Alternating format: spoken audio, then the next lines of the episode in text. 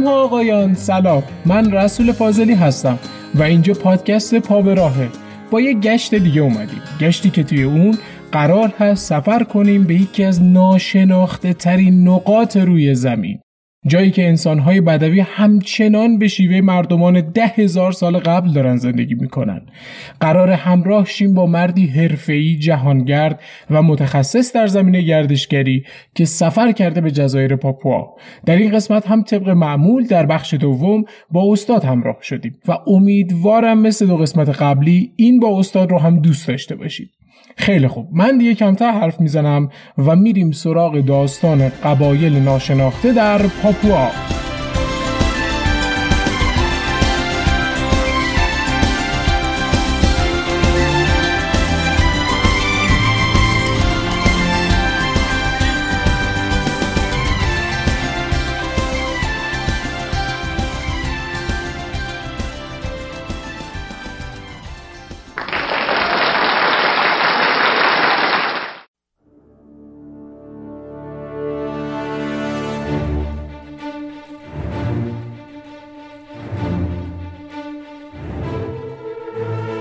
شهاب چراقی هستم متولد سال 59 کارشناس محیط زیست و با تخصص حیات وحش از سال 85 مدرس دوره های تور لیدری هستم و دروس مرتبط با حیات وحش و اکوتوریسم رو تدریس می‌کنم. سال 89 وارد صنعت گردشگری شدم و اولین تور خارجیم رو در سال 90 به مقصد کشور کنیا اجرا کردم.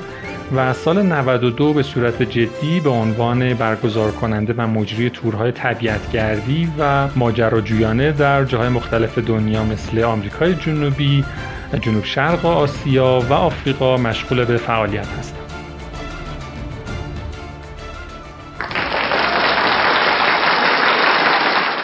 شهاب جان سلام می‌کنم از قلب ایران تهران به شما در کیتو پای تخت کشور اکوادور در غرب آمریکای جنوبی. آقا اونجا چیکار می‌کنی؟ البته من می‌دونم شما واسه چی اونجایی ولی می‌خوام یکم بیشتر برامون از دلایل سفرت به اکوادور و جزایر گالاپاگوس بگی منم سلام عرض می‌کنم خدمت شما و شنوندگان برنامهتون.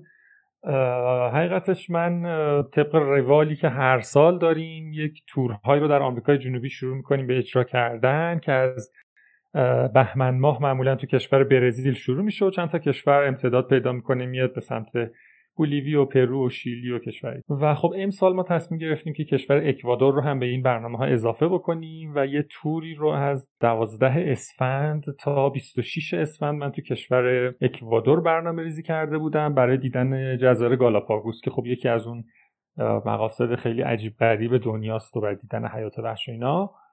که بله. زمانی که این تور به اتمام رسید متاسفانه دیگه شرایط کرونا اینجا شروع شد و کم کم فضای در واقع قرنطینه رفت کل کشور و دیگه من اینجا گیر کردم. الان یه چیزی حدود دو ماه هستش که تو شهر کیت آره کیتا هستم. و سه ماه هم هست که تو آمریکای جنوبی هم. بله.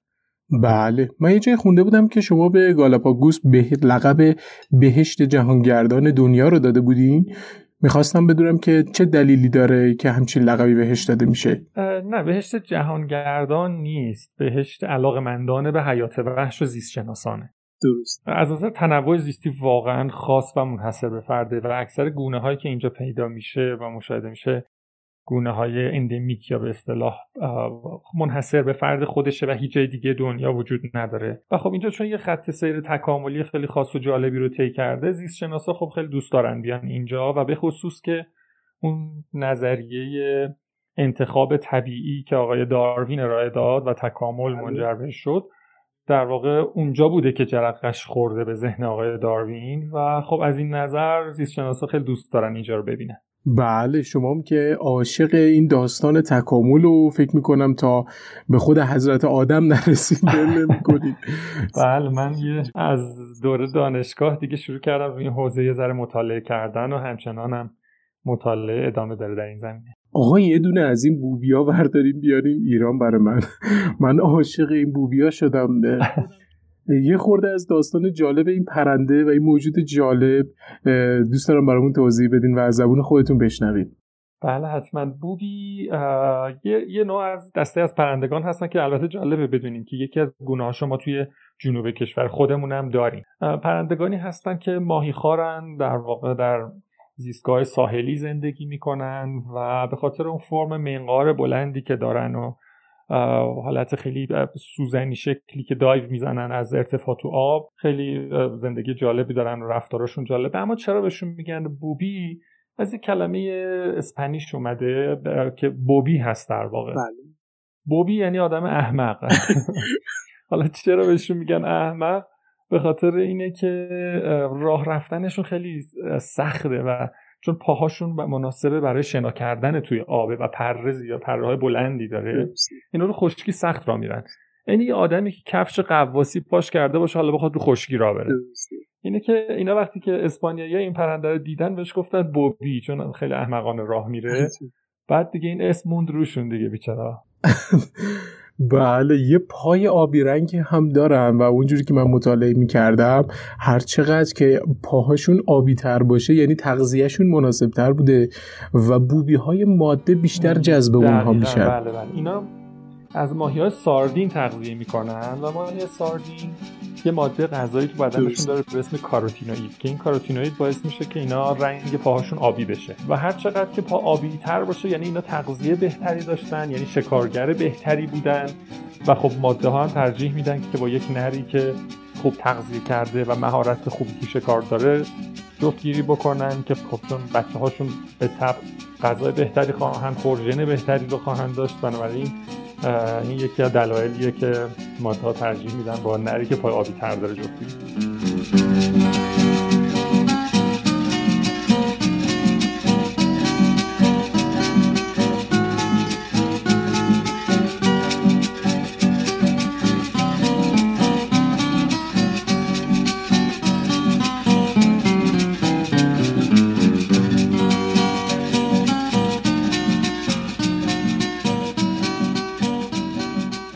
خب دیگه فکر می‌کنم وقتش که با هم بریم سر اصل مطلب و با شما سفر بکنیم به ناشناخته ترین یکی از ناشناخته ترین مناطق روی زمین و می‌خوام اول از همه ازتون سوال بپرسم که قبایل بدوی رو کجاهای دنیا میشه پیدا کرد و آیا میشه گفت همه قبایل بدوی دنیا شناخته شده هستند ببینید تقریبا خیلی از جاهای دنیا ما قبایل بدوی رو داریم.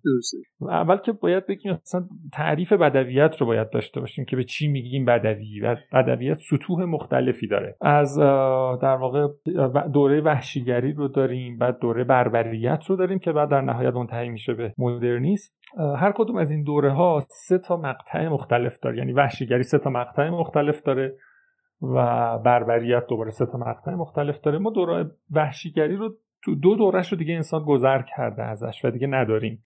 بله. و در واقع پسا وحشیگری رو داریم که بدوی ترین قبایلی که در حال حاضر توی دنیا باقی موندن این دسته رو شامل میشن. که توی اینها ما پوشش رو در حد اقل ممکن توشون می‌بینیم. ابزارها هنوز به ساخت ابزارهای فلزی یا حتی ساخت ظروف کوزه و چیزای سفالی و اینا هنوز نرسیدن. بله. و زندگی بر اساس شکار کردن و جمع آوری کردن مواد غذایی هست. یعنی هنوز کشاورزی هم به سطحش نرسید. بله. یعنی زندگی که چیزی برمیگرده به حدود دوازده هزار سال پیش. درسته. حدود دوازده هزار سال پیش اصر کشاورزی رو شروع کردیم بله. خب اینا بدوی ترین ها هستن. حالا باز داریم قبایلی که تو سطوح بالاتری از بدویت دارن زندگی می‌کنن. مثلا ماسایی ها رو داریم تو شرق آفریقا که اینا دیگه تونستن فلز رو آب بکنن. یعنی می‌تونن از فلزات استفاده بکنن. و یا مثلا قبایلی که حالا کشاورزی توشون اتفاق افتاده. یعنی وارد سن... وارد عصر کشاورزی شدن اما بسیار بسیار ابتدایی دارن این کار می‌کنن. حالا اینا همه سطوح مختلفی دارن. ولی اونی که فکر می‌کنن شما خیلی مد نظرتون هست در صحبت بکنید اون بدوی ترین قبیله که من رفتم دیدم. چون خیلی جاها رو دیدم یعنی از اون بومیای آمازون رو من رفتم دیدمشون تا قبایل بوشمنای جنوب آفریقا تا مثلا ماسایی ها تو شرق آفریقا. ولی اونی که شاید از همه خیلی خاصتر و جذابتر باشه قبایلی هستن که توی پاپوا زندگی می‌کنن و فکر می‌کنم که شما مورد نظرتون اونا بله بله. شما جا همه سوالای ما رو داری پشت هم جواب میدی. یعنی من باید فکر کنم برگم بذارم یه جزیره ای هست توی جنوب هندوستان فکر می‌کنم که یکی از قبایل بدوی اونجا زندگی می‌کنن. جا جزیره آماندامان هست بله. که البته در شرق هند هست. شرق هند بعد یه آمریکایی اونجا سفر کرده بود من تحقیق کردم و با تیر و کمون زدن و کشتنش و جسدش هم آوردن تا ساحل گذاشتن. من می‌خوام بدونم وقتی این ایده توی ذهن شما شکل گرفت ترسی نداشتی از این که می‌خوای به یکی از بدوی ترین نقطه های کره زمین سفر بکنی. خیلی مهمه که کجا دارید میرید. یعنی اولا که همچنان در همین جایی که من رفتم قسمت وجود داره که بسیار بسیار ناامنه.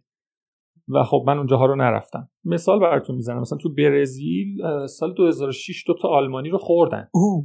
این قبایل آمازون. آره بعد دیگه اصلا دولت اجازه نمیده که خیلی از این قبایل دست نخورده رو کسی بره و به لیدرها در واقع حکم کردن که حق ندارن گردشگران رو هر جایی ببرن و یه سری قبایل مشخصی که آموزش دیدن می‌دونن چجوری باید رفتار بکنن اینا فقط اجازه دارن گردشگرا برن. یا مثلا توی من یادم یه توری داشتم توی شمال کشور کنیا مرز اتیوپی. بله. و جاده بود که بهش گفتن رود آف دث جاده مرگ. به خاطر اینکه خیلی از آدمایی که از اون جاده میرن دیگه بر نمیگردن میمیرن کشته میشن. و راهزن خیلی زیاد داشت. و اونجا یه سری از قبایلی از این سپامبروها بودن که اصلا بسیار بسیار بکر و دست نخورده و در واقع هیچ ارتباطی اصلا با جامعه مدرن نداشتن.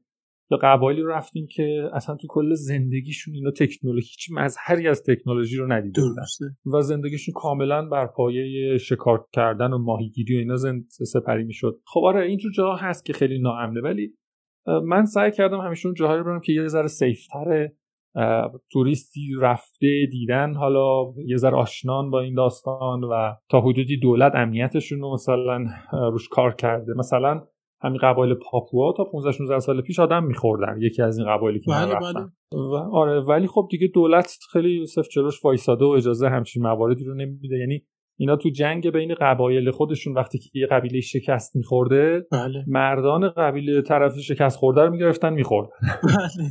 الان خب دولت مرزا رو مشخص کرده هیچ قبیله حق نداره از اون مرز و محدوده خودش خارج بشه بنابراین تنش و درگیری هم توشون کمتر شده و دیگه این موارد اتفاق نمیده اتفاقا من خودم داشتم یکی از اینا رو توی یوتیوب یکی از افراد قبایل کرووایی وقتی نگاه می‌کردم می‌دیدم که می‌گفت آره مثلا چند وقتیه که قدیمام دو تا آدم خوردم الان چند وقتیه که مثلا آدم نخوردم. ولی به این بله. شکل نبوده که غذاشون آدم باشه. یعنی قوت غالبشون چه می‌دونم مثلا آدم باشه. توی هیچ کدوم از این قبایل اینجوری نیست. یک تفکر اشتباهه که ما داریم. در واقع اینا از افراد مغلوب طرف مقابل طرفی که باشون در جنگ بودن اگر می‌گرفتن میخوردن و باور اینجوری بوده که مثلا بازوشو بخوریم زور بازوش بیا تو بازوی ما. مغزش رو بخوریم که نیروهای مثلا ماورایی که داره و نمی‌دونم روحش بیاد توی جست روح ما. می‌دونی تقویت بشه. اینجوری بوده نه اینکه اصلا به چشمی اینکه یک ماده غذایی باشه آدم ببینن فکر کنن آخ چون الان سه روز مثلا سیر میشه نه اینجوری واقعا نبوده.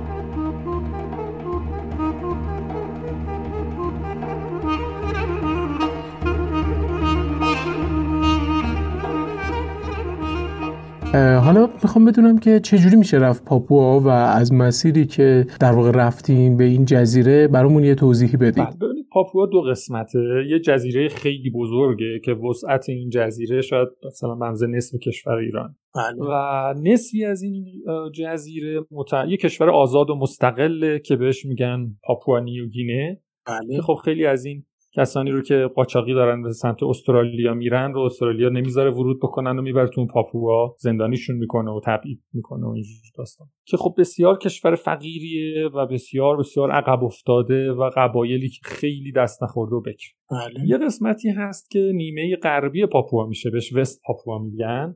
متعلق به کشور اندونزی در واقع اندونزی تصرف کرده اشغال کرده اینجا درسته. و خب حالا یه ذره اوضاع بهتری داره. یعنی خب با توجه به اینکه اندونزی خودش کشور قدرتمندی و جزو اون جیتنه اون ده تا کشور صنعتی دنیا به شما میاد. بله. خب تونسته یه چیزای رو زیر ساخته رو فراهم بکنه روستاهای رو درست بکنه. یه شهری مثلا تو شمالش داره که شهر بزرگی دو میلیون نفر جمعیت داره و امکانات خوبی داره هتل داره خدمات بیمارستان همه چی هست. و من توصیهم اینه که من خودم خب وقتی سرچ کردم دیدم بهترین جایی که میشه رفت دید و امنیت آدم هم رعایت بشه و همه چیز خیلی سیف برگزار بشه اینه که برم وست پاپوا رو ببینم. درسته.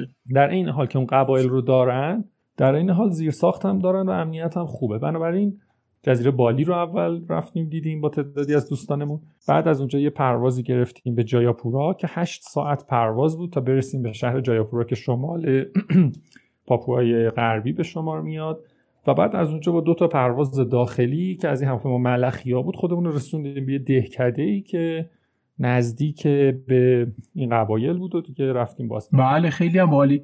شهاب جان سوال بعدی من این هستش که سفر به گذشته و آینده همیشه برای بشر جذاب بوده. یعنی بشر همش تو فکر ساختن ماشین زمان بوده که یا از آینده سر در بیاره یا از گذشته. سفر به پاپوا به نظر من دقیقا اینه اینه که آدم بشینه توی ماشین زمان و تنظیمش کنی رو ده هزار سال قبل دکمه رو بزنی و بریم توی اون سالها زندگی کنیم ما طبیعت دوست ها حداقل همیشه احساس می‌کنم یک میلی داریم به ساده زندگی کردن و در گذشته زندگی کردن.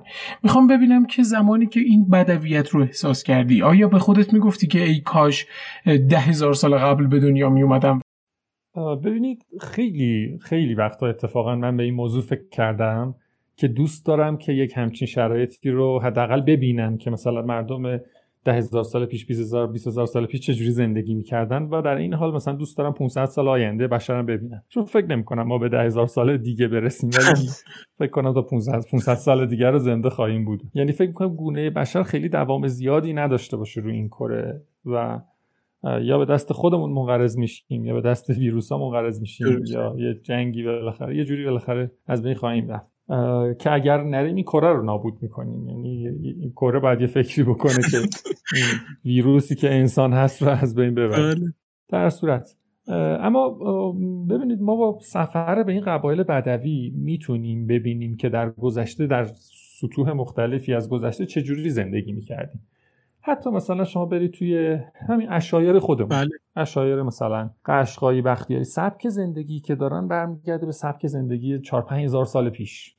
همین سبکی که مثلا 4 5000 سال پیش بوده همچنان دارن زندگی می‌کنن. حالا درست الان یه موبایلی هم تو جیبشون هست ولی یا مثلا خیلی هاشون دیگه واقعا کوچه واقعی ندارن یا با مثلا خاور دارن گوسفنداشون و بزاشون رو جابجا می‌کنن. ولی خیلی هاشون هم همچنان دارن واقعا با همون سبک و چادرهای اشایری دارن و دارن واقعا کوچ نشینی می‌کنن. پس شما می‌تونید تو جاهای مختلف ستون سطوح مختلفی از زندگی گذشتگان رو ببینید. بله. و تو هم مثلا تو همین قبایل که میرید واقعا دارن چیزی که ده هزار سال پیش انسان ها زندگی می‌کردن و هنوز دارن اینو زندگی می‌کنن. و یا حتی بعضا می‌تونیم بگیم بیشتر. بنابراین ولی در آینده رو که هیچ کاش نمیشه کرد. یعنی هیچ کسی نرفته از آینده ببینه برگرده. من خب همیشه رویاشو داشتم. ولی اینکه بخوام واقعا در اون شرایط زندگی بکنم فکر نمی در توان خودم نمی‌بینم. چندین دفعه تلاش کردم که یه مدت های کوتاهی رو مثلا این سبکی رو تجربه بکنم و اینا ولی ظرفیت ماها یعنی مدرنیسم کاری با همون کرده که مدرنیته که دیگه نمی‌تونیم برگردیم. ما تو یک امنیت بهداشتی و امنیت رفاهی و می‌دونی شما تو زندگیتون چند بار گرسنگی واقعی رو تجربه کردید گرسنگی که ببینید یه وقت هست شما روزه می‌گیرید روزه خب می‌دونی آقا من غذا تو یخچال دارم دارم اراده می‌کنم نمی‌خورم. ولی گرسنگی بله. که مثلا 24 ساعت آدم هیچی نخورده باشه و ندونه که چیزی هم گیرش میاد برای خوردن یا نه. خیلی ترسناک. شما تجربهش کردین؟ من نه. ولی این پیش اومده برای من. تو سفر که داشتیم به سمت شمال کنیا و منطقه می‌رفتیم من چهار پنج روز یعنی جیره بندی کردیم غذامون رو. یه گروه دوازده نفره بودیم جیره بندی کردیم آبمون و غذامون رو و با وجودی که تو منطقه بودیم که حدود 40 درجه دما داشت و هیچ کولر رو چیزی هم نداشتیم. بعد می‌رفتیم تا به مرز اتیوپی برسیم و یه خورشید گرفتگی رو اونجا ببینیم بیایم. خب شرایط خیلی سختی بود. ما روزی دو وعده غذا میخوردیم. اونم تازه یه وعدهش که مثلا صبحونمون بود. یه دونه نون توست بود با یه مقدار کره بادون زمینی. این صبحونمون بود. برای اون وعده که مثلا بین نهار و شام حدود 4 5 بعد از ظهر میخوردیم هم یه تیکه کوچیک مرغ سرخ شده و دوباره یه تیکه نون توست. و نه اصلا نمی‌رسیدیم. و نمی‌تونستیم برگردیم. آره و یه لیتر آب در روز. محدودیت منابع غذایی رو داشتیم تجربه کردم. من از اون سفر که برگشتیم دوازده روز سفر بود. از اون سفر برگشتیم من چهار کیلو لاغر شدم تو دوازده روز. بله. آقا اینا گومبا گومبا که نمیگن. یعنی ما از اون برنامه کودکایی که از بچگیامون می‌دیدیم و اینا هی می‌گفتن گومبا گومبا نمیگن نه؟ من که نشنیدم تا بله. و اینکه می‌خوام بدونم رفتارشون با غریبه ها چجوریه؟ یعنی وقتی خب شما رو دیدن چه ریاکشنی نسبت به حالا آدم هایی که به اونجا سفر می‌کنن و خب از مدرنیته میان چه برخوردی دارن؟ تو هر جایی متفاوته. یعنی نمی‌تونیم بگم یک جا مثلا عین اون جای دیگه بوده. مثلا میگم تو همون قبایل شمال کنیا که می‌رفتیم بله. یه جایی ما ماشین و یوبولت ماشین شکست و ماشین با شاسی خوابید رو زمین. خب یکی از ماشینا رو فرستادیم که بره یه دونه یوبولت از یه جای باز بکنه برامون بیاره و ما هم که گیر کرده بودیم مونده بودیم دیگه. دیدم از دور یه سری آدم دارن سمتمون میان. نزدیکتر شدن دیدم یه سری زن و بچن که حالا بهشون یه ذره مواد غذایی دادیم و شکلات مکولات مثلا یه چند تایی داشتیم یه شکلات دادیم و اینا. بعد دقت کردم مثلا دو کیلومتر ورتر یه دهکده توریه که با درخت مرختا اینا یه ذره پوشیده شده و استتار شده. رفتم به سمت دهکدهشون. حالا خیالم هم راحت بود که خب من دیگه شکلات دادم و رفیق شدم باشون دیگه. رفتیم و یه کلبه بزرگی بود که کلبه حالا به نظر می‌رسید رئیس اون قبیله باشه و پسر رئیس قبیله اومد جلو انگلیسی صحبت. بعد شروع کردیم با هم به صحبت و گفتم آره ما ماشین خراب شده میشه اینجا بشینیم پیش شما استراحت بکنیم تو سایه‌تون آره بیاید بشینید. آتیش هم داریم اگه خواستیم می‌تونید از آتیش شما غذاتون هم گرم کنید. گفتیم که دستتون درد نکنه و نگاه می‌کنیم دیدم در فقر مطلقا یعنی وسط یک بیابونی یعنی کنار یه دریاچه یه دریاچه که کنارش یک بیابون خیلی بزرگ و بسیار بی آب و علف هیچ هم گاو و گوسفند و بزرگ هم نداشتن. بعد بهشون گفتم که شما چجوری زندگی می‌کنید اینجا؟ من خیلی برام عجیبه. معیشتتون چیه؟ گفت ما میریم ماهی می‌گیریم. ماهی می‌خوریم همیشه. گفتم خب دولت چرا بهتون هیچ رسیدگی نمی‌کنه؟ ما الان مثلا سه روزه داریم میگیم هیچ آنتن موبایلی نیست هیچی نیست برق نیست هیچ امکاناتی اینجا دولت بهتون نداده. 400 کیلومتر ما خاکی اومدیم تا به اینجا رسیدیم. شما ارتباطتون با بقیه جاها چجوریه؟ گفت ما هیچ ارتباط نداریم هیچ کاری نمی‌تونیم بکنیم. من تنها کسی هستم که توی کل این قبیله های این تونستم برم مدرسه تا ششم حالا کلاس ششم درس خونده بود که یه ذره انگلیسی یاد گرفته بود و با ما داشت حرف می‌زد. گفت هیچ کسی دیگه همیشه درس نخونده. بعد گفتم که خب چرا دولت رسیدگی نمی‌کنه؟ گفت نمی‌دونم. ما هم خیلی اعتراض می‌کنیم به دولت و هیچ وقت نتیجه نگرفتیم. بعد پرسیدم چجوری اعتراض می‌کنید که اینجا که اصلا موبایلی هم آنتن نمیده راه اعتراضیتون چیه؟ گفت هیچ هیچ هر کی رد میشه می‌کشیم؟ که دولت بفهمه ما معترضیم. حالا من یه زرد کردم از آره حالا من یه زرد کردم که حالا چی؟ الان ما جز اونایی که قرار به وسیله ما اعتراض بکنید بعد خلاصه فهمید که یهو من نیستم چند دقیقه سکوت کردم و چشام گرد شد و اینا. گفت نه تو نه سفیدا رو نمی‌کشیم. یعنی رنگ پوستتون در واقع باعث شد شما زنده بمونید. آره واقعا. یعنی اینا خودشون می‌دونستن که اگر یه سفید پوستی کشته بشه دولت دیگه رحم نمی‌کنه بهشون و میاد یه قلقم اساسی اونجا می‌کنه. ولی سیاه پوستا اگر کشته بشن حالا ممکنه دولت متوجه بشه اینجا آشوب ناامنه حالا بیاد کارایی بکن. که البته اینم بگم دو, سال پیش شنیدم که به دریاچه تورکانا جاده کشیده شده و آسفالت کشیده شده خب قدم اولیه که حالا بعد از اون حالا کم کم مدرسه ای ساخته بشه و کارایی بشه براش. بله خوبه دیگه. بالاخره اعتراضاتشون به سبک آدم کشی آره. بالاخره جواب داد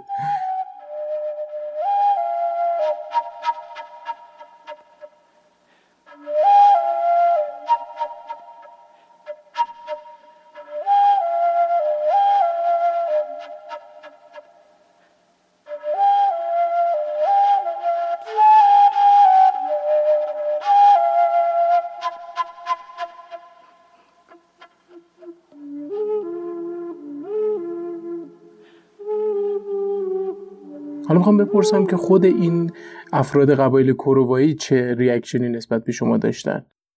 خب اینجوری نیست که اونا توریست ندیده باشن نه نه. سال هاست یعنی قبایل مختلفشون چیزی حدود بین مثلا 15 تا 20 ساله که توریست داره کم کم میره و حالا آدمهایی رو دیدن. هرچند بسیار بسیار کم یعنی بله. شما مثلا وقتی میری توی یک روستایی که نزدیک اون قبایله هیچ توریست دیگه ای نمیره همه می‌دونن که شما بر چی اومدی؟ برای اون اومدی که بری قبایله رو ببینی بیای. و مثلا شاید در کل سال 5 تا 6 تا گروه مثلا بره تو پاپوا که حالا بره این قبیله رو ببینه بیا ولی خب آدم دیدن این نیست که ندیده باشن. هیچ زبان انگلیسی نمی‌تونن و راهنماهایی وجود داره که باز از خود این قبیله ایان و حالا اینا این فرصت رو داشتن بیان تو شهر درس بخونن کم انگلیسی یاد بگیرن و اینا رابط شما میشن با اون قبیله. و ما برای اینکه اجازه ورود به قبیله پیدا بکنیم راهنمای محلیه رفت یه مقدار گوشت خوک خرید و قابلمه براشون خرید مایتابه خرید چاقو خرید.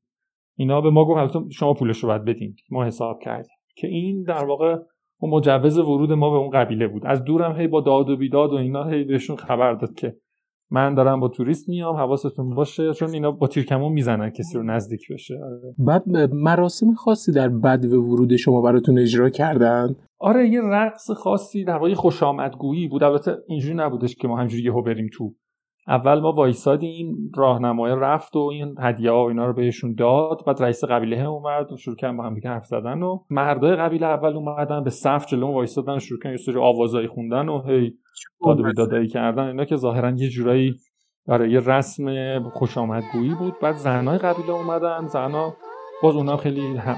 یه حالت هماوایی خاصی داشت. اومدن جلو و هی دور میچرختن یه دایره هی دور می‌زدن. مثلا یه سی تا زن و دختر و اینم در واقع خوش زنا بود و بعد دیگه وارد قبیلهشون شد.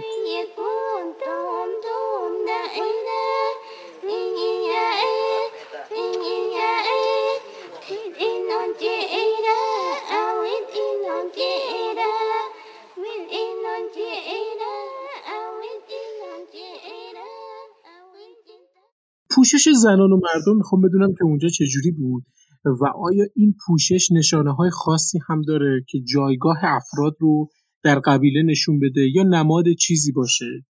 ببینید توی پاپوا خیلی تنوع فرهنگی زیاده تنوع زبانی هم زیاده. شاید جالب باشه بدونید که فقط توی پاپوا غربی پاپوای غربی بله 1005 زبان مختلف هست که یعنی شما مثلا از این قبیله میرید 5 کیلومتر اونورتر با اون قبیله صحبت می‌کنید اصلا اینا زبان اون یکی رو متوجه نمیشن. و آره ما مثلا تو کشور خودمون با این وسعت و پهنا 11 زبان مختلف داریم. حالا گویش ها زیاده مثلا اصفهانی گویش شیرازی زبان گویش های از فارسی هستن. آره زبان متفاوت ما 11 تا داریم. ولی توی پاپوا 1005 زبان مختلفه. به همین صورت تنوع فرهنگی هم دارن و تنوع پوشش هم دارن. یعنی شما از یه قبیله که میرید مثلا ببینید توی یه سری از قبایلشون از یه چیزی به اسم کوتکا مردها استفاده می‌کنن که یک قسمت خوش شده ای از کدو هست که این رو به عنوان پوشش حالت تناسلشون استفاده می‌کنن. بله. و توی یه جای دیگه مثلا همین قبیله کروایی که نام بردیم اینها یه تیکه برگ میپیچن فقط به خودشون. اونم نه به صورت کامل که مثلا بگه حالا کامل پوشیده شده باشه نه فقط یه قسمت خیلی کوچیک. و اینا خیلی نماد این که حالا نماد قدرت باشه مثلا رئیس قبیله از کوتکای بزرگتری استفاده بکنه یا مثلا از برگ بیشتری رو دور خودش بپیچه. نه اصلا خیلی هم مفهوم آره زشتی و زیبایی و اینا رو شاید نشون دهنده این ماجرا نباشه. مثلا ما برای پوشش این کارو می‌کنیم که خب دیده نشه زشته مثلا ببینی کسی اونو براشون خیلی مفهوم نیست. شاید بیشتر مثلا منظور محافظت کردن باشه یه ذره جلب توجه زنها باشه اینجور چیزها توش میشن. و در مورد زنهاشون هم یک رشته های گیاهی بلندی که حالا علف ماننده. شبیه دامن. آره تعداد خیلی زیادی از اینها رو به همدیگه با یک بندی در واقع نگه میدارن و دور تا دور بدنشون میپیچن که از تقریبا کمرشون تا زانوهاشون امتداد پیدا می‌کنه. از شکمش و این میشه پوشش زنهاشون.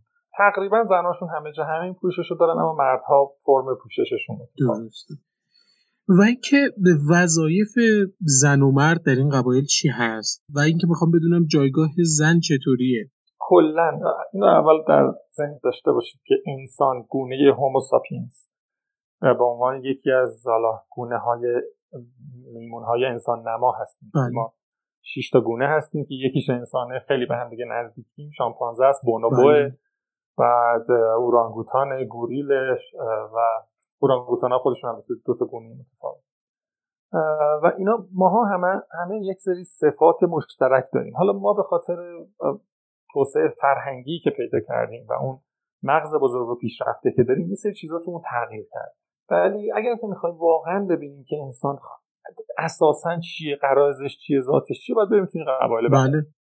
شما وقتی تمام قبایل بدوی دنیا رو میرید می‌بینید که سیستم تولید مثلی همونجوری که تو شامپانزه هاست تو گوریل هاست تو قبایل بدوی هم چند همسری پلیگامی هست. بله. و اینها بر حسب اینکه یک مرد چقدر توان تأمین خانوادش رو داشته باشه می‌تونه زنهای بیشتری بگیره. مثلا تو ماسایا میرید بایستی که هر چقدر بتونه گاو بیشتری بده می‌تونه از خانواده دختر می‌تونه دختر بگیره. یعنی اگه مثلا طرف 100 تا گاو داشته باشه می‌تونه بره سه تا زن. حالا اینجا تو کرووای ها اینجوری بود که بایستی که به خانواده دختر گراز می‌دادن. و اگر یک مردی انقدر مثلا شکارچی خوبی بود که می‌تونسته گرازه زیادی رو زندگیری بکنه نگه داره که حالا بعدا بیارن توی قبیله تکثیر بکنن و غذا برای بچه‌هاش تامین بکنن می‌گفتن که خب پس می‌تونه یه خانواده رو بگردونه حالا بهش زن و من اونجا پرسیدم که حالا چند تا بالاخره؟ و اون لیدر ترجمه کرده ازشون پرسید که به من گفت از ما چند بیکن از چقدر که بتونن زن می‌گیرن آره. حالا من داشتم راجع به اینا تحقیق می‌کردم. یه جایی در واقع که از این دخترها داشت می‌گفت اون مردها میان از خانواده دختر خواستگاری می‌کنن در صورتی هم که اون خانواده موافق بله. باشه باید اون دختره هم موافق باشه. جالب بود اینکه حالا یه حالت دموکراسی اونجا به این شکل برقراره. حالا من چند تا نکته خیلی جالبی رو توی روابطشون بگم. اولا که مردها خب جمعیتشون به نسبت زنها خیلی پایین تره بله. چون مرگ و میرشون خیلی بیشتر. اینا یک سر وظیفهشون اینه که گفتید وظایفشون مردا باید برن تو طبیعت شکار بکنن حیونا رو بگیرن. و در واقع بیارن تا زنهاشون غذا درست می‌کنن زنها بیشتر تو همون محدوده خود قبیله رو گشت می‌زنن. مواد گیاهی و میوه ها و کرم ها و لارف ها و قارچ ها و اینجور چیزا رو پیدا می‌کنن. در واقع سیستم زندگی کاملا هانتینگ گدرینگ هست دیگه. یعنی شکارچی جمع آوری بله. کننده. و مردها باید شکار و از قبیله دفاع بکنن در مقابل حمله قبیله های دیگه. بنابراین مردها خب کار پر ریسکتری مارها و نمی‌دونم حیوانات وحشی بهشون حمله می‌کنن و میمیرن بله. اینا. بنابراین نسبت جنسی هم نسبت برابری نیست. به این دلیل یکی از دلایلش می‌تونه باشه که جمعیت مردها خیلی کمتر از جمعیت زن هست. یه مسئله این و جالب اینه که من اونجا ازشون پرسیدم که خب حالا وضعیت طلاق چجوریه مثلا؟ حالا یکی اومد و مثلا یه زنی از یه مرد دیگه خوشش اومد. چیکار می‌کنید؟ خب. چیکار می‌کنن؟ خب میره با اون گفتم خب یعنی به همین سادگی گفت خب آره دیگه از اون خوشش اومده دیگه میره با اون. یعنی اونقدری که ما پیچیدهش کردیم و سختش کردیم نیست و اونها زنها واقعا این اختیار و امتیاز رو دارن که هرجور که دلشون می‌خواد زندگی بکنن. درسته. ولی مثلا من زنی حالا اونجوری که من اطلاعات گرفتم اگر یک زن بخواد مردش رو ترک بکنه اولا که باید تا آخر عمر مرد زمانی که حالا مرد بمیره باید باش باشه. و اگر زن مردش رو ترک کنه اون مرد حق داره اون زن و خانواده زنش رو بزنه کلا بکشه. میگم خیلی خیلی مسائل فرهنگی تو قبیله به قبیله دیگه فرق می‌کنه. یعنی شما نمی‌تونید بگی کلا تو پاپوا اینجوریه. از مثلا برفرض تو پاپوا شرقی اینا به شدت به جادوگری و اینجور چیزا اعتقاد دارن. تو پاپوا غربی تقریبا این داستان جمع شده. دیگه هیچ اعتقادی به جادوگری ندارن. و خیلیشون اصلا به ادیان ابراهیمی رو آوردن. مسیحی شدن نمی‌دونم مسلمون شدن. هرچند که هیچ بویی از این ادیان نبردن اسمن فقط شدن. ولی مثلا جادو جنبلا رو گذاشتن کنار. تو یه قبیله شما میرید می‌بینید که مومیایی می‌کنن. پدر بزرگ و اون پیر قبیله رو مثلا مومیایی می‌کنن. تو یه قبیله دیگه میرید می‌بینید نه این رسم ندارن. اینه که آره ممکنه یه جایی اینی که میگید شما باشه ولی یه جای دیگه هم نباشه. و یه کیش اتفاقا اینو که گفتی یه کشیش آمریکایی مثلا یه چهار سالی رفته بود اونجا. حالا نمی‌دونم دقیقا کدوم قبیله از پاپوا بوده و خیلی داشت تلاش می‌کرد که اونا رو مسیحی کنه. اولا به نظر من این کار خیلی وحشتناکه. یعنی شاید اون قبایل اولا که باید به اون شکل باشن و اینقدر دست خورده نشن. و دوم اینکه اصلا می‌گفت مشکلی که وجود داشت این بود که اونا دروغ ندارن. بله. و این برای اینکه به اونا بفهمونه آقا دروغ چیه کلی دردسر داشت و کلا ناامید شده بود. آره اینو دقیقا منم اصلا رفتم که این کشیشه رو ببینم. متاسفانه نشد چون به بارندگی خیلی شدیدی خوردیم و اون راهی که باید می‌رفتیم تا به اون قبیله برسیم حدود چهار ساعت پیاده روی بود. و خب بارون استوایی هم خیلی وحشتناکه. یعنی شما ظرف دو دقیقه که زیر بارون دو دقیقه کمتر است ده ثانیه که زیر بارون هستی خیس آب میشید. یعنی قشنگ انگار زیر شیر حمامی اینه که ما حدودا یک ساعت و نیمی هم تقریبا پیاده روی کرده بودیم. این بارونه شروع شد و دیگه مجبور شدیم برگردیم. نشد بره خودمون به قبیلهشون برسونیم. آره می‌خواستم برم با اون آدمی صحبت رو بکنم. دقیقا همینا رو منم ازش شنیده بودم. کاملا با شما موافقم. یعنی یه جاهایی اصلا انسان به نظر من انسان مدرن. نباید دخالتی که بله. اینها بکنه اینا میراث بشرن. این سبک زندگی و اینها باید به نظر من حفظ بشه. اینا نباید دست خورده بکنیم باید با همون مدل بمونن و آیندگان هم حق دارن اینا رو ببینن. من مثلا سفرنامه های برادران امیدوار رو که میخوندم و عکس و فیلماشون رو که می‌دیدم بله. خیلی وقتا افسوس می‌خورم که چرا دیگه این قبیله ها نیستن؟ چرا دیگه ماها از بینشون بردیم و من نوعی امروز دیگه نمی‌تونم برم این چنین جاهای بکر و دست نخورده رو ببینم. مثلا اسکیموها الان جای بسیار بسیار محدودی باقی موندن فقط توی منتها علیه شمال شرقی روسیه. هیچ دیگه نیستن. خب چرا باید این اتفاق بیفته؟ چرا باید از بین برن؟ و یه ذره به نظر من خودخواهیه. به نظر من واقعا اون کشیش داره اشتباه می‌کنه. خودخواهی داره می‌کنه که اونها رو می‌خواد تغییر بده. اصلا حالا جدای از این کشیشه خیلی از این قبایل حالا هم تو آمازون هم اینجای خود قبیله کوروایی دولت توشون بله. خیلی اینا رو کم کم تحت کنترل می‌گیره براشون لباس میفرسته بله. خونه می‌سازه اولا از شما خب بپرسم که اصلا هدفشون چی هست و چرا داره اینا رو از بدویت خارج می‌کنن توی جاهای مختلف دولت ها اهداف متفاوتی دارن حالا تو اونجا استثنا مثلا تو مالزی به خاطر اینه که این جزیره تصرف شده توسط کشور مالزی و اینها دایه های مبنی بر استقلال دارن و این دولت مالزی سعی می‌کنه که این فرهنگ اینا رو ازشون بگیره. اندونزی دیگه؟ بله اندونزی اشتباه گفت اندونزی. و بله. تلاش می‌کنه دولت اندونزی که این فرهنگ رو از اینا بگیره. وقتی اینا بی هویت بشن دیگه چیزی ندارن که بگن ما متفاوتیم از اندونزیا می‌دونید چی میگم؟ اینها تا وقتی بله. که اونجوری زندگی می‌کنن یک قوم و قبیله متفاوت و فرهنگ جدایی که می‌تونن دایه استقلال بکنن. وقتی که مثل بقیه مردم بشن که دیگه چیزی نیستن هویتی نداره. حالا جای دیگه دلایل می‌تونه متفاوت باشه. مثلا تو برزیل خیلی زیاد به خاطر پدیده جنگل خاریه یعنی جنگل ها رو میفروشن به شرکت های چوببری و یا شرکت هایی که تکثیر گاو می‌کنن و اینا. تبدیل می‌کنن جنگل ها رو به رنچ یعنی زمین های بزرگی که علفزاره و اونجا گاو رها می‌کنن. و خب این از بین رفتن جنگل ها داره قبایل رو از بین می‌بره و در واقع رشد اقتصادی. جای دیگه رشد گردشگری یعنی مثلا شما میره توی اطراف پارک ملی ماسایی مارا و قبیله های ماسایی که اونجا هستن انقدر توریست رفته و انقدر اینا فاصله گرفتن از اون فرهنگ های خودشون که دیگه من بهشون میگم ماسای پلاستیکی دیگه. اون ماسای واقعی نیستن. همشون مثلا موبایل به کمرشونه نمی‌دونم. اصلا مدل زندگی فرق کرده. بعد یه ذره اونورتر از قبیله می‌بینی مثلا می‌بینی یواشکی موتور برقی هم گذاشتن که حالا توریستا نبینن ولی مثلا یه دونه دیش هم گذاشتن اونجا و بعد دارن مثلا واقعا با موتور برق واقعا آره این یعنی یعنی واقعا فرهنگشون داره نابود میشه دیگه. توریست حالا داره اونجا این کارو می‌کنه. هر جایی دلایل می‌تونه متفاوت باشه. حالا اینا اتفاقا یه سوالی هم داشتم که حالا تا 15 سال پیش 20 سال پیش 40 سال پیش اینا فکر می‌کردن تنها انسانهایی که روی کره زمینن. حالا به طور خاص همین قبایل کروایی و اونایی که تو جزیره پاپو بله. هستن بعد چه بازخوردایی نسبت به تمدن داشتن؟ یعنی حالا خود شما اگه گوشیتون حالا چه می‌دونم دوربینتون هواپیما اینا چه رفتاری دارن در مقابل این هم این حجم از تکنولوژی عجیب غریب. ببینید اولا که اولین برخورداری که با کارشفای اولیه داشتن که اصلا برخوردهای بدی نبوده. یعنی اون اولین باری که یه هلندی مثلا هواپیماش آورده رو آسمونشون گردونده و بعد دیده ای آدمای اون پایینن اومده کنارشون یه زمین صاف پیدا کرده نشسته. یه هفته تمام تو این قبایل بوده کلی هم خوش گذشته بهش مثلا کلی بهشون کادو داده چاقوشو داده بهشون فندکشو داده بهشون و اونا هم مثلا غذا بهش دادن خیلی ارتباط خوب برقرار شده و واقعا هم تا به امروز هم خیلی بد نبوده.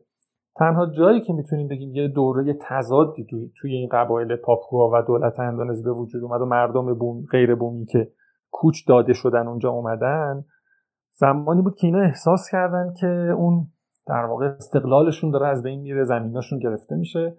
و اینا درگیر شدن و میومدن با همون تیرکموناشون و این blowpipe این blowgun این یه لوله هایی دارن که توش یه در واقع تیر سمیه. آره یه تیری رو می‌ذارن داخلش فوت می‌کنن. بله.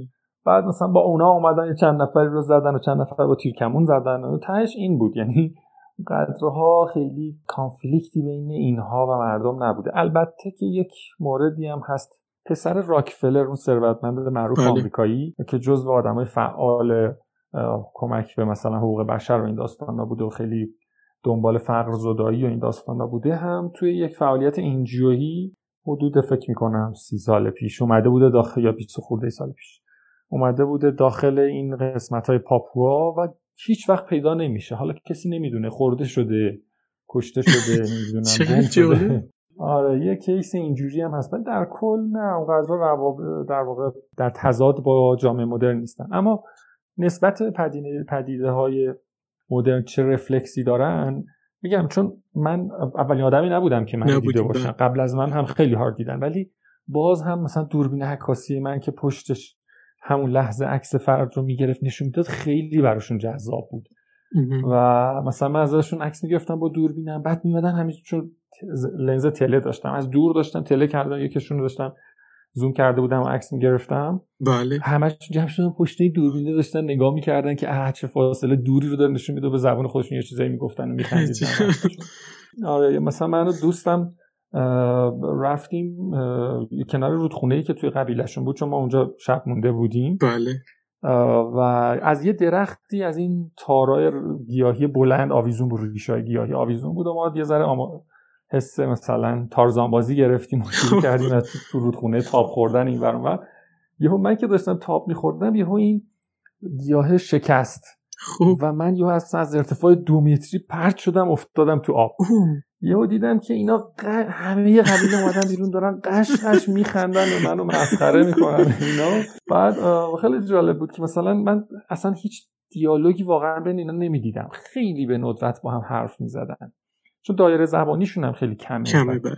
کل لغاتی که اینا استفاده می‌کنن دو هزار کلمه است. بعد یعنی خیلی جالب بود. مثلا مثلا چند نفر نشستن اینجا کنار هم دیگه. بعد یه لیوان اونوره. آدمی که از به لیوان خیلی دوره نمیگه به دوستش که اون لیوانو بیار به من بده. چون باید حرف بزنه و حرف زدن سخته. خودش بلند میشه میره لیوان رو ور داره میاد. خب؟ یعنی براشون این این فعالیت رو انجام دادن راحت تره تا بخواد دو تا کلمه بگیره با این حال مثلا وقتی که یه همچین اتفاقی افتاد دیدم اینا مثلا تا یک ساعت داشتن در موردش حرف می‌زدن. که این دوتا اومدن داشتن رودخونه رد می‌شدن مثلا بازی می‌کردن افتادن تو آب. این خیلی براشون جذاب یه حرکتی فکر کنم شما کردی که زبانشون کلا تقویت شد. آره. بعد یه شبی هم حالا گفتی پیششون خوابید اینا بو نمی‌دادن؟ اینقدر هم تو عکس من دیدم خیلی نزدیکشون بود خیلی بو می‌دادن به شدت. یعنی زیر بغلشون که این اصلا نمی‌شد. واقعا یه متریشون که می‌رفتی خفه می‌شد دادن بعد خیلی عجیب بود برای مکی رودخونه کنار همین قبیله بود. آب بسیار تمیزی داشت که ما خب خب خیلی گرم بود دیگه اون منطقه. بله. فعالیت هم زیاد می‌کنیم من مثلا باهاشون می‌رفتیم شکار رو گشت می‌زنیم که جنگل رو میمه و, و من هر روز خودم میشستم هی. می‌رفتیم تو رودخونه و قشنگ تن و بدنمون آب می‌زدیم و نه ولی برام عجیب که این اصلا این کار نمی‌کردن. که حالا بعدا که مطالعه کردم دیدم که همین بوی زیر بغل مردا در واقع یک جذابیت برای زنا و جذبشون می‌کنه. تو قبال بدوی اینجوریه. ما حالا خیلی تو جامعه مدل متنفر شدیم از این بو ولی اونجا کاملا مقبول متفاوته. آقا این مدرنیته یه خوبی هم داشته باشه همین کافیه واقعا. آره گفتم که خیلی راحت نیست اون قواعد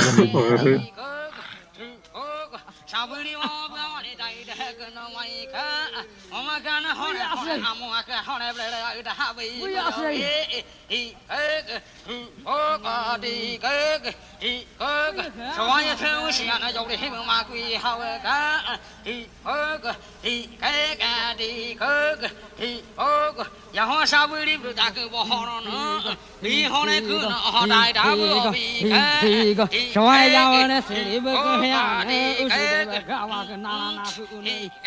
زندگی آره.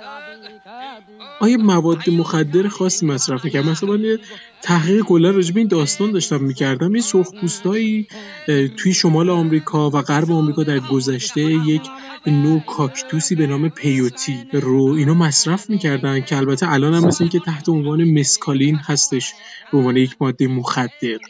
که استفاده می‌کردن و حالا یا تو چایشون میریختن یا همینجوری میخوردن و سه روز یک مسیر خیلی طولانی رو پیاده بدون آب و غذا بدون خوابیدن می‌رفتن و یا اینکه این رو توی مراسم مذهبیشون استفاده می‌کردن.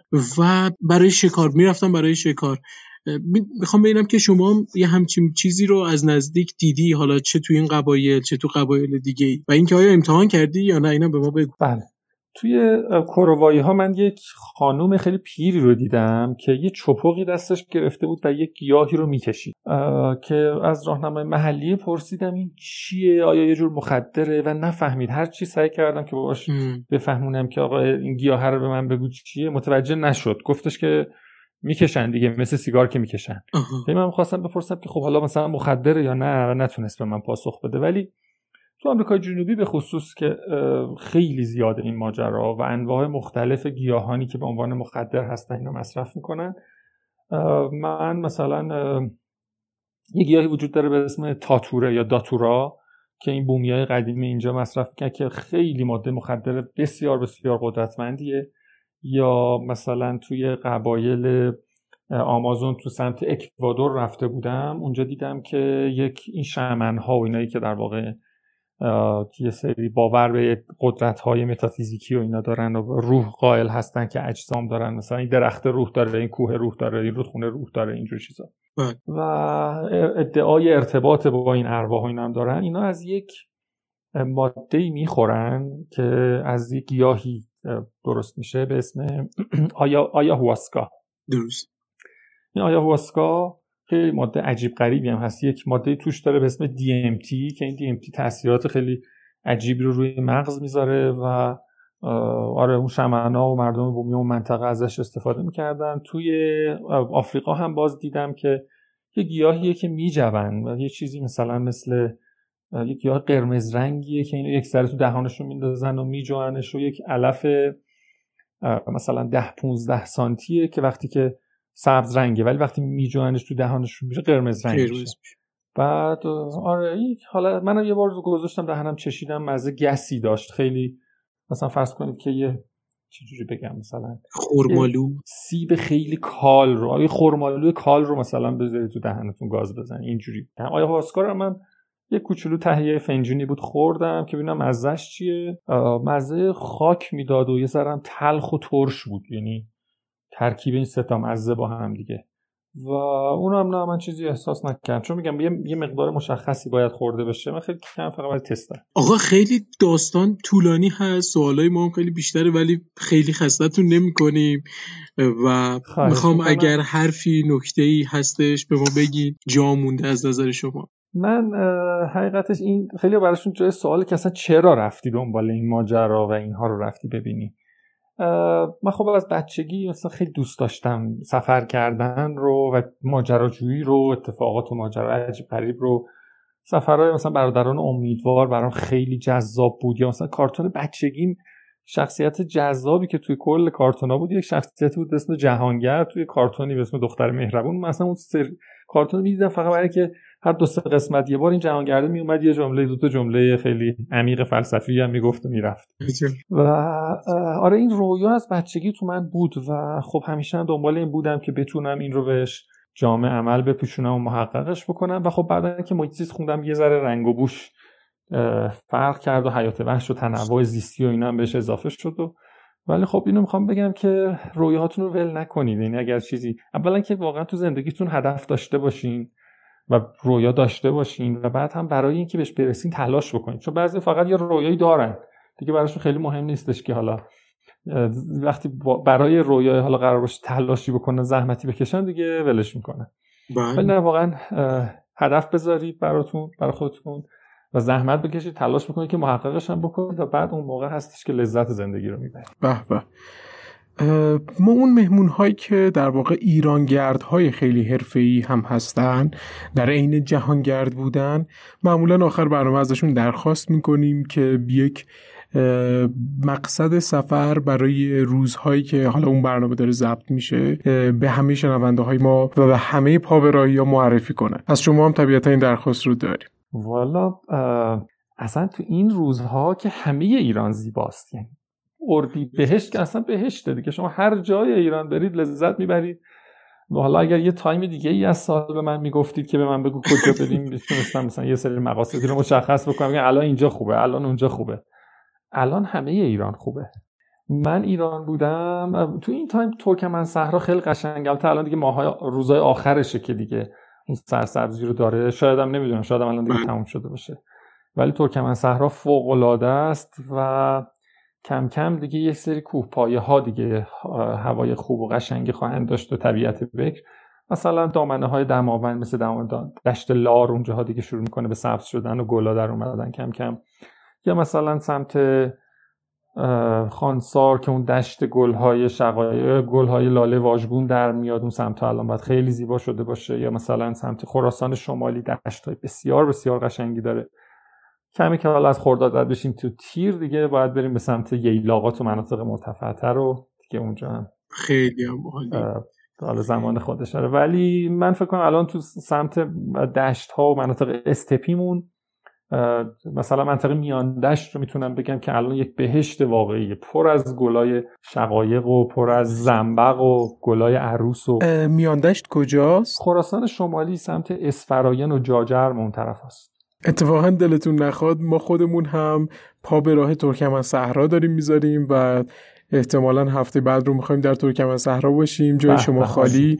امیدوارم شما هم هرچه زودتر شرایط براتون مهیا بشه تا بتونین برگردیم به ایران و از این قرنطینه خارج بشین. طبق آخرین اطلاعاتی که گذاشتیم فکر می‌کنم تا دو سه هفته آینده فکر می‌کنم بلیتتون اوکی بشه و بتونیم بیان ایران.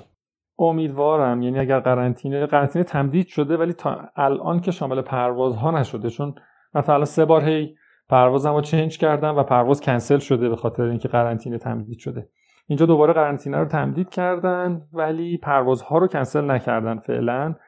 و قراره بر اینه که من بتونم نیمه خرداد به ایران برسم. حالا دیگه ببینیم ایشان خیلی خیلی ممنونم از این وقتی که گذاشتین این توضیحات کامل و جذابی که دادین و جز این هم انتظار نمیرم. خواهش می‌کنم. خوشحال شدم از صحبت با شما و امیدوارم که به زودی فرصتش بشه که از نزدیک هم دیداری داشته باشیم. باعث افتخارم. پس خیلی ممنونم و خدا نگهدار. خوب و خوش باشید. خدا حافظ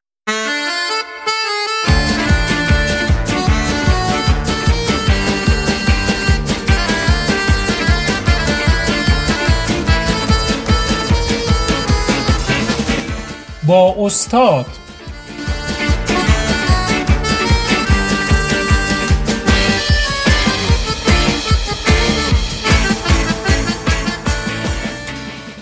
به نام خدا. سلام به همه شما عاشقان این سرزمین مادری که نامش ایرانه. یه جمعه قشنگ یه شب زیبا.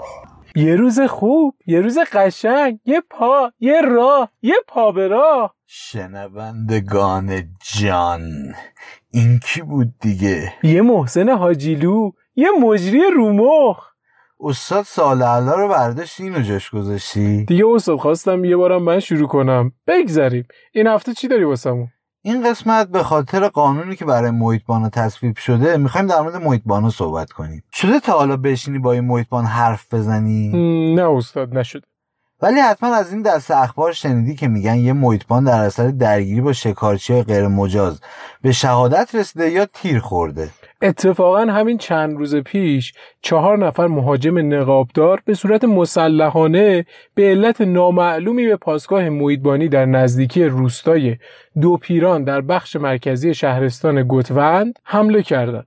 از غذا کنار پاسگاه یه زنبورداری فعالیت می‌کرده این چهار نفر دست و پای زنبوردار رو هم میبندن.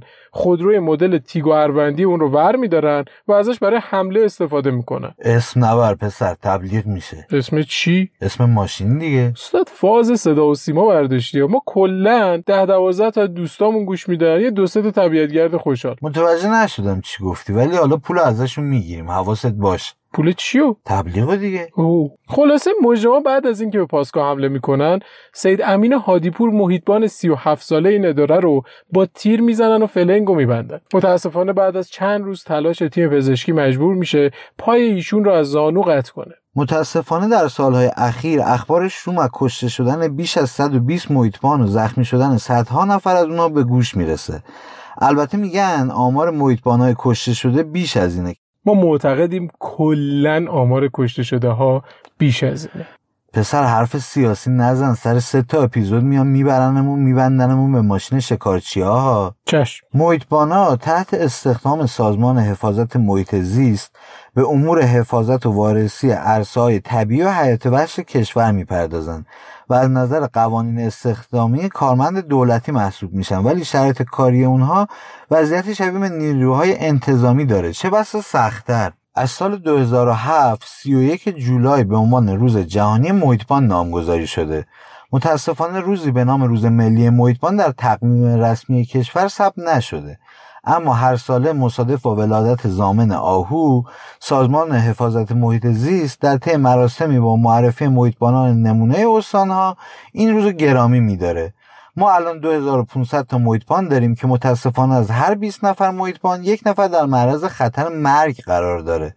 سربازه آمریکایی هم بعید می‌دونم تو سوریه با همچین نسبتی خطر مرگ داشته باشن. تعداد محیطبانه جانباخته در حالی است رقمیه که باید از این جانباختگان کسانی که در هنگام انجام وظیفه از صخره سقوط کردند یا در تعقیب و گریز با شکارچیان تصادف کردن و جان خودشون از دست دادن رو کسر کنیم. طبق استانداردهای جهانی باید مسئولیت حفاظت از هر هزار هکتار بر عهده یک محیطبان باشه. اما در ایران هر محیطبان وظیفه حفاظت از 6000 هکتار رو بر عهده داره. یعنی 6 برابر استاندارد جهانی. البته من جای دیگه هم خوندم که هر چل هزار هکتار ما یک محیطبان داره. محیطبانان در ما بیش از 400 ساعت کار می‌کنن و در این حال باید در مورد مسائل حقوقی هم بدونن و از طرفی باید در تمامی جوانب نظامی اجتماعی تنوع زیستی و غیر آگاهی داشته باشن. چه کاریه خوب بیان یه اعلامیه بدن که فارغ و تحصیل های رشته حقوق دانشگاه تهران که هیکل میکل هم دارن طبیعت دوستن بیان واسه محیطبانی ثبت نام کنن. آخ آخ اینو بگم استاد.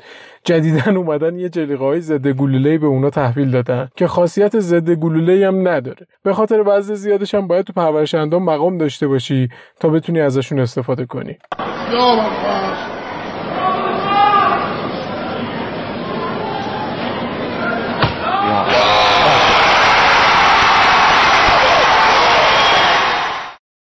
آره اینو میگی و یا علی میری زیر جلیقه؟ خلاصه که واقعا حق محیطبانایی نیست. شکارچی ها هار شدن از هر فرصتی برای شلیک به محیطبانا استفاده می‌کنن. این در حالیه که اولا محیطبانا فقط قادرن به پای شکارچی ها شلیک کنن و ثانی هم باید ثابت کنن که در دفاع از خودشون این کاری کردن. با اینکه در حرف قانون استفاده از سلاحها برای تمامی گروه نظامی انتظامی و محیطبانا رو یکسان اعلام کرده اما در عمل خلاهایی در استفاده از سلاح برای محیطبانا وجود داره. به عنوان مثال در حوزه نیروی انتظامی برای متاع قاچاق دستگیری سارق و زندانی فراری می‌توان با رعایت تشریفات همانند شلیک تیر هوایی به سمت متخلف شلیک کرد. اما متاسفانه در این زمینه برای محیطبانها خلاهایی وجود داره. زیرا اونها هنگامی می‌تونن از سلاح استفاده کنن که جانشون در خطر باشه یا زمانی که متخلف قصد گرفتن سلاح محیطبانها رو داشته باشه. اگه شکارچی متخلف بخواد گونه های ارزشمند حیات وحش رو به هر مقدار به هر ام از زنده و لاشه به طور غیرقانونی از منطقه خارج کنه محیطبانها حق استفاده از سلاح ندارن و نمی‌تونن به سمت اون شلیک کنن. و تنها زمانی می‌تونن از سلاحشون استفاده کنن که متخلف بخواد به خود محیطبان حمله کنه. مثلا از دور می‌بینی شکارچی یه وانت رو پر کرده از لاشه کل و خرس و پلنگ. محیطبانه باید با کلام قانعش کنه آقا این کار شما بسیار بد بوده. بود دوباره بذار سر جاش. متاسفانه در بسیاری از مواقع محیطبانان از ترس قصاص حتی نمی‌تونن از خودشون دفاع کنن. جالب اینه که خیلی از محیطبانان در زندانن و منتظر اجرای حکم اعدام. مثل اینکه همین پارسال یکی از محیطبانها رو در کرمان اعدام کردن و برای فرار از پاسخگویی به سازمانهای بین المللی گفتن قتل با قرض شخصی بوده. آیا واقعا با قرض شخصی بوده؟ الله علم حالا آیا قانونی برای حمایت از محیطبانها وجود داره؟ ببین هشت اسفند 95 تاریخ ها رو دقت کن. هشت اسفند 95 لایه حمایت از محیطبانا و جنگلبانا به تصویب هیئت وزیران رسید. اردیبهشت 96 رفت مجلس. سه تیر 98 یعنی دو سال بعد در مجلس به تصویب رسید. بعد شورای نگهبان دو تا ایراد به لایه گرفت و لایه با مغز خورد زمین. میشنویم واکنش لایحه به رد شدنش توسط شورای نگهبان. ما رو دور ننداز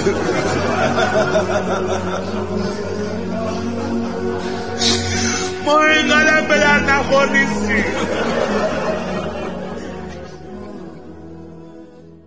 سر همین بغض لایه و همین یکی دو هفته قبل در اردیبهشت سال 99 بالاخره مجلسیان نشستن و این لایه رو اصلاح کردن. و ایراد اون رو رفع کردن و خدا رو شکر به اونها این اجازه داده شد که در صورتی که از هیچ طریقی اگه امکان دستگیری و متوقف کردن مرتکبان جرم وجود نداشته باشه می‌تونن از اسلحه استفاده کنن. همچنین دادسرا و دادگاه مکلف شدن که پرونده این بندگان خدا رو خارج از نوبت بررسی کنن. باز خوبه بالاخره بعد از چهار سال تفکر عمیق در این موضوع عزیزان مجلسی ما به یه نقطه رسیدن. اوضاع محیطبانای خارجی چجوری است؟ در هند هر شخصی که به قوانین محیط زیست بیاعتنایی بکنه به پرداخت جریمه سنگین 60 میلیون تومانی یا حبس 5 ساله محکوم میشه. از طرف متهم در صورت فرار کردن از دست قانون به 7 سال زندان محکوم میشه. پارک ملی کازیرانگا در هندوستان به محیطبانا اجازه میده که بیدرنگ به هر شکارچی که جمعیت اسبهای آبی یا هر گونه دیگری از حیوانات حیات وحش را تهدید می‌کند شلیک کنند. این قوانین سفت و سخت علاوه بر حفظ جان مدافعان طبیعت باعث افزایش 6 درصدی جمعیت ببرها از سال 2014 تا 2019 در این کشور شده. باید بدونیم که شکارچیان حتی جرأت نزدیک شدن به حیوانات حیات وحش حتی فاصله چند کیلومتری رو هم ندارند در پنج سال اخیر بیش از پنجاه شکارچی جان خودشون رو در این پارک به دلیل نقض قوانین محیط زیستی از دست دادن. پسر این محیطبانا چقدر حقوق می‌گیرن؟ حقوق ماهیانه محیطبانا حدود دو میلیون تومنه. البته محیطبان های خودمون. استاد تو دست تو بازار و حساب کتاب و ایناست. ببین ساعتی چقدر میشه؟ دو اونجا ده بر یک. سه روی هشت می‌کنه به عبارتی. ساعتی پنج هزار تومن. خوبه. یه محیطبان توی اروپا و آمریکا ساعتی حدود 35 دلار حقوق می‌گیره. در پایان این مطلب هم می‌خوایم بخشی از نامه یک محیطبان که به خانم معصومه ابتکار رئیس سازمان محیط زیست وقت فرستاده شده رو براتون بخونیم. من محیطبانم من نگاه بز کوهی را هنگامی که تشنه است و یا وقتی به نشان تشکر کمی می رود و برگشته نیم نگاهی می کند می شناسم. من آواز کپک را وقتی اختصاصی برای من فقط برای من روی سنگی از ته دل می‌خواند با همه وجودم میشنوم. من لوح تقدیرم را از روباهی که مرا به دنبال خود میکشاند تا لانه و بچه های زیبایش را به من نشان دهد و لاک پشتی که در نهایت سرعت آرام برای نوشیدن آب می‌رود می‌گیرم. من با بالهای عقابی پرواز می کنم که هر روز با هم از خواب بیدار می شویم و او زیبایی خلقت را با پرواز خود در طلوع آفتاب به من نشان می دهد.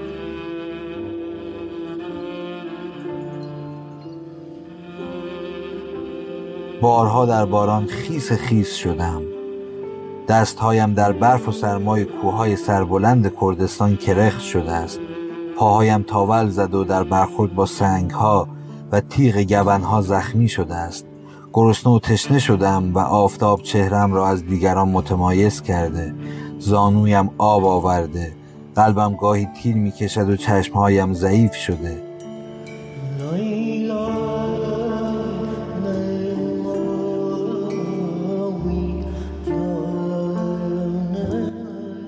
اما من هر روز به عشق حفاظت از خرگوش و گل و کبوتر و پروانه قدم در راه کوه و بیابان می‌گذارم و فرزندم را که هیچگاه از دیدن هم سیر نمی‌شویم ناگزیر در خواب تنها می‌گذارم.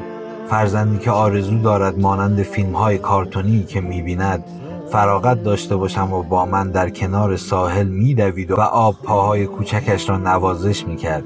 و همسری که دشواری های زندگی با یک محیطبان را با صبوری و مهربانی تحمل می کند و رویاهایش برای یک زندگی بی را حتی به زبان هم نمی آورد. من محیطبانم اگر حقوق و مزایایی که می‌گیرم کفاف زندگی را نمی‌دهد و دندانگیر نیست اگر پاها و پوتینهایم خستند اگر گاهی دلم از تمام دنیا پر می شود اگر زندگیم مثل هیچ کس نیست باز کولم را بر می دارم و نان و پنیری در آن می‌گذارم و به کوه می‌زنم. برای آنکه حواسم باشد دل کپک و سهره و پروانه از شلیک گلوله نلرزد. شاید خدا ما رو تنها برای این آفریده که محیطبان باشیم و حافظ آفریده هایش و چه افتخاری از این بالاتر. محمد معروف قادری محیطبان استان کردستان شهرستان سقس.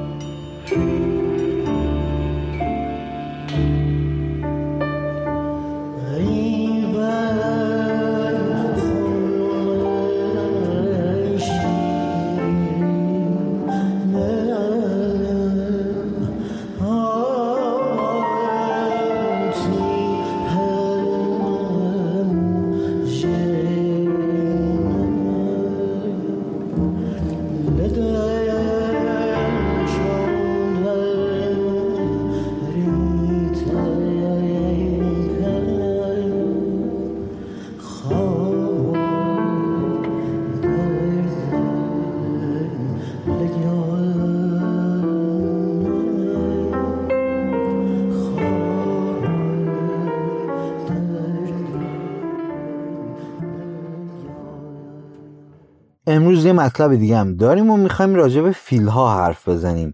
و در پایانش هم دو داستان عجیب از اونها بگیم. فیل ها بزرگترین حیوانات روی زمین هستند. در گذشته فیل ها برای حمل و نقل تسلیحات جنگی سنگین استفاده می شدن و امروز هم این فیل های بدبخت اهلی میشن تا برای حمل بار استفاده بشن. به علت عظیم الجثه بودن فیل ها خیلی از شکارچیان اقدام به شکار بچه فیل ها می‌کنن. حالا بذار چند تا نکته جالب در مورد فیلها بهت بگم. فیلها با داشتن وزنی حدود 3 تا 7 تن سنگین ترین موجودات روی زمین هستند. فیلها عاشق آب و گل هستند. برای خنک نگه داشتن و جلوگیری از خوردن بدنشان توسط حشرات و فرار از دست حشرات بدن خودشون رو در گل و لای فرو می‌برن و عاشق این کارن. از طرف دیگه آب و گل مثل ضد آفتاب برای فیلها عمل می‌کنه.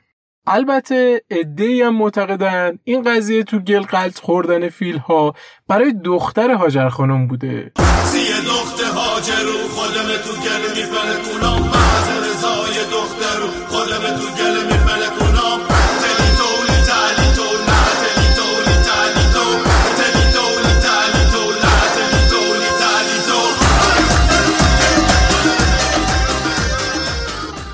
فیل ها با 22 ماه بارداری رکورددار طول مدت حاملگی در بین حیوانات زمینی می باشن. بالاخره 100 کیلو بچه فیل تا بخواد عمل بیاد طول می‌کشه دیگه. زود پس که نیست. فیله. فیل. می‌دونستی خورتوم فیلا با وزن حدود 180 کیلو می‌تونه کوچکترین چیزها مثل برنج رو از رو زمین بلند کنه؟ عجب. پوست فیلا با اینکه خیلی زخیم و چروکی دست و زخامتش حدود 3 سانتی متره ولی انقدر حساسه که اگه یه پشه یا مگس روش بشنه فیلا فورا متوجه میشن فیلها با اینکه هیکل درشتی دارن ولی از ریشه گیاهان، برگ درختان، علف و میوه ها تغذیه می‌کنن. اونا حدود 16 ساعت تو بین 75 تا 150 کیلوگرم هر روز و حدود 160 لیتر آب می‌خورن. استاد فیلا با حدود 10 تن وزن گیاهخواری می‌کنه. تو حالا یه هفته به ایرلند نخوری تشنج می‌کنی. آره اتفاقا یادم یه بار یه مستند گیاهخواری دیده بودی. جوگیر شدی دو روز گوش نخوردی. روز سوم رفتی جیگرکی دوازده تا سیخ چنجه خوردی. آهن از از رفتت برگرده. تو حق کجا می‌دونی؟ پروندت زیر بغلم آقای پادکستر. فیل ها آج ارزشمندی دارن. طول آجشون حدود سه متر و متاسفانه روزانه هزاران فیل به خاطر این موضوع و برای تولید وسایل زینتی از آجشون کشته میشن. خدا آج رو بکنه تو گوش چشم دماغ. این شکارچیا که سر آجشون این بدبختا رو می‌کشن. فیلها با داشتن حافظه شبیه به انسان حتی بعد از مدت زمانی طولانی می‌تونن محیطها و مسیرهای مختلف رو به یاد بیارن. فیلها از طریق حس لامسه با همدیگه ارتباط برقرار می‌کنن. خوشامدگویی اونها از طریق نوازش یا پیچاندن خورتومشون به همدیگه است. برای برقراری رابطه جنسی فیلها ابتدا دهان همدیگه رو لمس می‌کنن. البته نه که فکر کنیم فقط دهن همو لمس می‌کنن ها. ما سر این مطلب مشکوک شدیم. که آقا با 180 کیلو خورتوم و 50 کیلو گوش و 20 کیلو قلب نمیشه هیچی نباشه که. که در نهایت رفتیم و دیدیم هست. خوبم هست. جالبه بدونید وارد شدن یه مورچه به خورتوم فیل می‌تونه باعث مرگ فیل بشه. به همین علت خورتوم فیلا همیشه رو به بالاست. وا چه حرفی استاد. به هر حال می‌گیره میره بالا دیگه. حالا مورچه نره زنبور میره. زنبور نره مگس میره. راست میگی پسر. پس اینجوری هم نیست نه؟ نه دیگه استاد پا به راه رد می‌کنه اینو. بله رد این نظریه نظر ما. بله. انسان و فیل تنها موجوداتی هستن که چونه دارن. پس فقط انسان و فیلا می‌تونن در مذاکرات جان زنی کنن. جالبه بدونید فیلای نر با بو کردن ادرار ماده می‌تونن آمادگی برای جفتگیری اونو بفهمن. با این هیبت میره ادرار بو می‌کنه ببینه طرف دلش می‌خواد نمی‌خواد. خدایا قدرتت قربون که بزرگترین حیوان روی زمین رو سر خاک برسری اینجوری خار و خفیف می‌کنی. اما می‌خوایم در مورد فیلهای سفید صحبت کنیم. این فیلها گونه های کمیابی هن که بیشتر در تایلند و جنوب شرق آسیا وجود دارن و به غیر از رنگ پوستشون تفاوت دیگه با فیلهای خاکستری ندارن همچنین اونها در صورت خیس شدن به رنگ صورتی در میان. یه حکایت معروفیه که میگه یه پادشاه یه کشوری به پادشاه یه کشور دیگه فیل سفیدی هدیه میده. کسی که هدیه رو پذیرفته هزینه های زیادی رو صرف نگهداری و خوراک این فیل سفیده می‌کرده. نسل های مختلف بدون اینکه بدون این فیل سفید به چه دردی می‌خوره هزینه های زیادی رو برای اون متحمل میشن و دلشون هم نمیومد که اونو کنار بذارن. فیل سفید در مدیریت استعاره از اینه که هزینه زیادی برای چیزی میشه و هیچ خاصیت مفیدی نداره. در نظر بگیرید کسی وارد دانشگاه میشه و متوجه میشه استعدادی توی اون رشته نداره. اما اون رو رها نمی‌کنه به خاطر هزینه هایی که برای قبولی اون داده و زمانی که صرف اون کرده. و می‌دونه در آینده نیست از اون منبع درآمدی نخواهد داشت. به اون رشته دانشگاهی و اون مدرک میشه فیل سفید گفت. در زندگی فیلهای سفید زیادی داریم و بدون اون که خاصیتی داشته باشن برای اونها هزینه های زیادی می‌کنیم. بهتره فیلهای سفید زندگیمون رو رها کنیم. با مرگ یکی از اعضای گله فیلها در سکوت کامل به دور جسد فیلی که مرده جمع میشن و بعد از این کار جسد رو زیر شاخ و برگ درختان دفن می‌کنن. به نام پدر پسر روح القدس. حالا می‌خوایم اون دوتا داستان جالب و غمانگیز در مورد فیلها رو تعریف کنیم. مری فیلی که به جرم قتل به دار آویخته شد. ردریچ بدون هیچ سابقه در زمینه حیوانات در سیرکی که یک فیل آسیای پنج تونی به نام مری در اون نمایش اجرا می‌کرد استخدام میشه. 12 سپتامبر 1916 ردریچ برای خوردن آب و شستن مری او رو به برکه می‌بره. سر راه مری برای برداشتن و خوردن تکه هندوانه که روی زمین افتاده توقف می‌کنه. ولی ردریش که بیحوصله بود برای اینکه مری رو وادار به حرکت کنه با اساش به پشت گوشش ضربه ای می‌زنه. مری با عصبانیت اونو می‌گیره و پرت می‌کنه و بعد به طرفش میره و سرش رو با پاش له می‌کنه. افرادی که شاهد این موضوع بودن با اسلحه به طرف مری شلیک می‌کنن ولی گلوله در بدن اون تأثیری نداره. این خبر به سرعت همه جا پخش میشه و همه مردم خواستار کشته شدن این فیل هستند و به صاحب سیرک میگن تا وقتی که مری زنده است حق اجرای سیرک رو نداره. صاحب سیرک علیرغم میل باطنی و به خاطر به اجرای برنامه سیرک مجبور به پذیرش درخواست مردم میشه. اگه باز هم به مری شلیک می‌کردن باعث خشمگین شدن و رم کردن اون می‌شدن. بنابراین پیشنهاد داده شد که با جریان برق اونو بکشن. ولی تو اون منطقه جریان برق اونقدر قوی نبود تا یک فیل رو از پا بندازه. در نهایت تصمیم می‌گیرن اون رو دار بزنن. متاسفانه 13 سپتامبر یک زنجیر به گردن مری میندازن و اون رو با جرثقیل به دار میآویزن.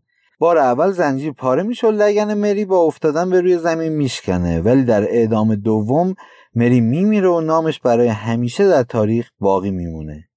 و اما تاک فیلی که تاریخ ساز شد.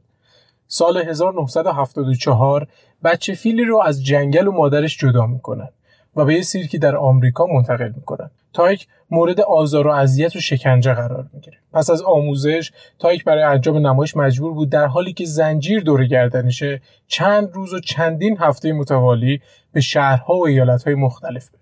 20 سال به همین منوال میگذره. تایک پیر شده و دیگر توانی براش نمونده. 20 آگوست 1994 در هاوایی همه برای دیدن نمایش سیرک جمع میشن. ولی ناگهان فیلی رو می‌بینن که مربی وحشی و خشن خودش رو دور خرطومش میپیچه و قصد کشتنش رو داره. تایک بعد از کشتن مربی شروع به فرار می‌کنه و پا به دنیای ناشناخته می‌ذاره. در حالی که او در خیابانهای شهر در حال فراره پلیس به طرفش شلیک می‌کنه و با شلیک 78 گلوله بالاخره تایک از این زندگی مشقتبار خلاص میشه.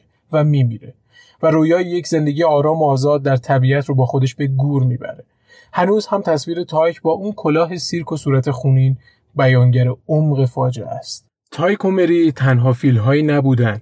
که اسیر دست انسان شدن و جونشون رو از دست دادن. بعد از این ماجراها حامیان حقوق حیوانات با تمام توان خودشون به آرمان و رسالتی که در پیش گرفته بودن ادامه دادن.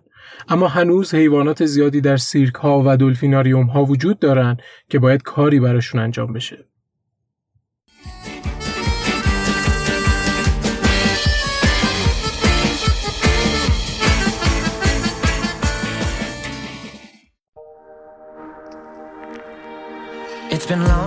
بله این بود قسمت سوم پادکست پاورا. باز هم صمیمانه تشکر می‌کنم. از اینکه هر دو هفته یک بار یک ساعت از وقت با ارزشتون رو در اختیار ما قرار میدین ما رو گوش می‌دید و به دوستانتون معرفی می‌کنید و از ما حمایت می‌کنید.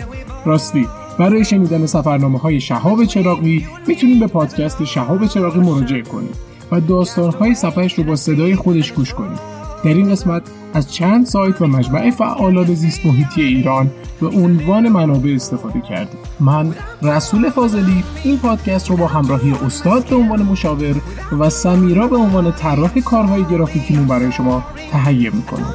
تا پا دیگر خدا نگهدار.